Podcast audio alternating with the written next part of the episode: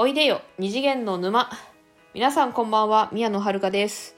この番組は雑食オタクで不女子の宮野遥が二次元コンテンツの魅力を布教して沼の住人を増やしていくための番組です。はいえー、さちょっとね意図しないミスが起きて 撮り直しました。ちょっとね BGM がねちょっと BGM 違うもの流れちゃって。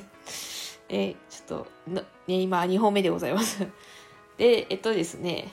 今日はあの、いつ普段は、まあ、漫画とかアニメの話をしているんですけれども、今日はその話はしません。というのもですね、あの、ハッシュタグチャレンジ、ちょっとやってみようと思いまして、あの、今週のお題が、ここが人生の分岐点っていうテーマなんですけど、今日はそれについて話します。まあ、なんでちょっと今日は自己満足的な回というか、まあ、あの、まあ、自分の今の状況とか、まあ、ちょっと気持ちの、を整理しときたいなっていう、その自分の満足のためだけの配信になりますね。で、ちょっと重い話もするかもしれないので、もうちょっと、そういうの聞きたくないよという方は、他の番組を聞いてください。うん。はい、帰国はしちゃうんで、このまま話し続けます。えっ、ー、とですね、あ、その、人生の分岐点ということなんですけれども、あの、私にとっては今がそれですね、人生の分岐点ですね。というのもですね、あの、まあ、タイトルにもあるんですけど、まあ、社会人だったけど、まあ、4月から勤労学生になるよっていう、まあ、そのままの意味なんですけど、あの、まあ、私6年ほど介護職やってたんですけれども、まあ、4月からその社会福祉士の資格を取るために、まあ、専門学校に通うことになったんですね。で、まあ、まあ、社会福祉士って、まあ、何かっていうと、うんとね、ちょっと一言で言うの難しいんですけど、まあ、簡単に言うと、何でも相談員みたいな感じ。あの、まあその困ってる人をに困ってる人にの相談を受けてまあ例えばその人に合った相談窓口が機関とか、まあ、利用できる制度を、まあ、紹介してそこにつなげるっていう、まあ、困ってる人って言ってもいろいろあると思うんですよ、まあ、お金に困ってるとかちょっとまあメンタルをやられてるとか、まあ、あとちょっと子育てで行き詰まってるみたいな、まあ、いろんな人がいるんですけど、まあ、そういう人たちに対してまあなんだ支援するっていう感じですね。そうあのまあそういう感じの職業なんですけどもねまあなんでその資格を取りたいのかっていうのはまあ直接的なきっかけはですねちょっとまああれなんですよね介護職ねなんだかんだでね肉体労働なんでちょっと そこから距離を置きたかったっていうのはありますね。うん、結構ね、まあ、や、あれですね、あとまあ、やっぱり、ちゃんと稼ごうとすると夜勤も避けられないので、うん、ちょっともう、ずっとは厳しいなって思って、っていうのと、まあ、あとは、まあ、あれですね、ちょっと、まあ、同じような分、まあ、同じようなっていうか、まあ、ちょっと近しい分野で、違う仕事も経験してみたいなっていうのもあって、まあ、ステップアップじゃないですけど、まあ、スキルアップみたいな感じで、まあ、あの、社会福祉士を取ろうと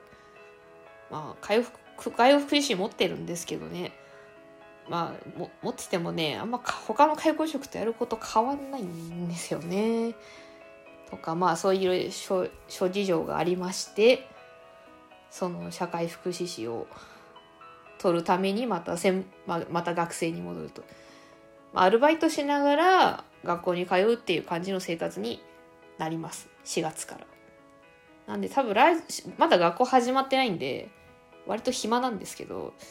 多分ラジオの配信は、もう多分そんなに頻繁にはできなくなるから、学校始まったら。まあ、今ほぼ毎日配信してますけど、さ多分そこまではしないと思います。やめるわけじゃない。ではない。で、なんだろうね、えっとですね、まあ、一応、まあ、直接のきっかけは、まあちょっと体力的な問題とか、ちょっと働き方の問題だったんですけれども、まあなんですかね、まあ、直接のきっかけじゃないけど、まあなんか、ちょっと、な、なんかきっかけっちゃきっかけなのかなっていう出来事は、まあいくつかめ、3つぐらいあありましてね。まあ1つ目が、あの、まあ、ツイッターのフォロワーさんになんかまあ介介護相談を受けたんですよね。まあ、単に言うとそのお父さんが入院されてってるけど入院してるけど退院後どうしたらいいか分かんないっていうことだったんですよね。でまあまあその時にまあ一応その、まあ、こういう相談窓口があるありますよとかいろいろ説明はしたんですけどなんなんすかねやっぱりあのー、結構知識不足だなと思っってあんまりうまく伝えらんなかったなーっていうのなんか悔しさがあったんですよね。まあそういうきっかけはまあでもまそれはそれはちょっとやっぱ心に残ってる出来事ですね。あとはもう2つ目はあのーなんだろう、まあ、聞いたことあるかな。ヤングケアラーって、まあ、今あの結構メディアで取り上げられると思うんですけど。まあちょっとなんだ、まあ、まあ10代とか20代でその家族のケアをせざるを得ない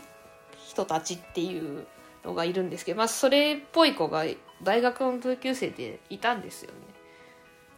でなんか結構あの周りの同級生とかゼミの先生は心配してたんですけど、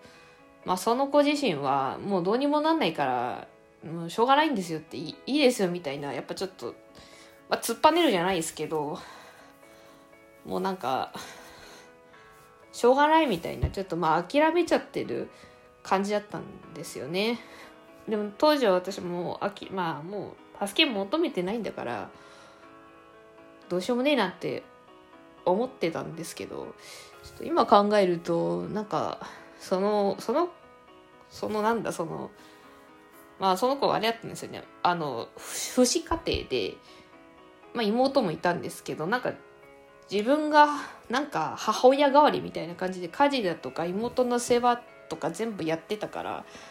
ですよね。なんかそれからそれからなんだ抜け出した自分っていうのをうまくイメージできなかったのかなと思って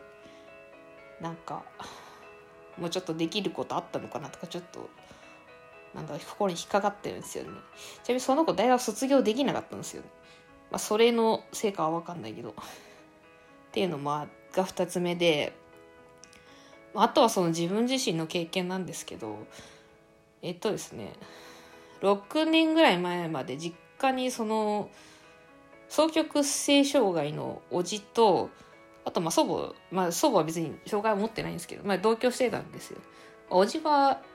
あのまあ同居というか半同居でしただったんですけど。あのー、まあでも養っまあお父が養ってたんですね。もうおじ働けない状態だったんで双極性障害の症状ひどくて。あのあれだったんですよね。あのもうそうの時はもう何百万単位で買い物しちゃうしうつの時は一歩も部屋から出られないみたいな状態でだったんで全く働けなかったんで死が養ってたんですけどでまあ祖祖母は祖母で結構ね依存 依存心が強かったんでもう何でも人に頼るみたいな感じの人だったんでもし私両親が倒れたらこの2人の面倒を見なきゃいけねえのかってちょっと毎日不安だだったんですよね。この子供の頃っていうかもう実家にいる頃はずっとまだ今実家にいるんですけどまあちょっとまあまあちょっと詳細は省きますけどまあ一回結婚して離婚して戻ってきたんで、まあ、出戻りなんですけど、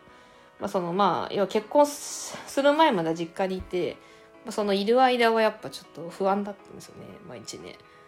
あこの二人の面倒私見なきゃいけないのか。おじさんとばあちゃんのおばあちゃんの面倒私見なきゃいけないのかな。お父さんとお母さん倒れたら嫌だなとかっていう不安がありました。まあ、それが3つ目の、まあ、なきっかけ、まあ、きっかけっつうかきっかけっぽい出来事みたいなのが、でしたね。で、まあ、なんすかね、うん、わかん、なんかもう社会福祉士として、どんな方向に進みたいかっていうのは、まあ自分でもよく分かってないんだけど、なんだろう、でもなんか、うん、なんですかね、人の心が軽くなる瞬間っていうか、の顔、なんかか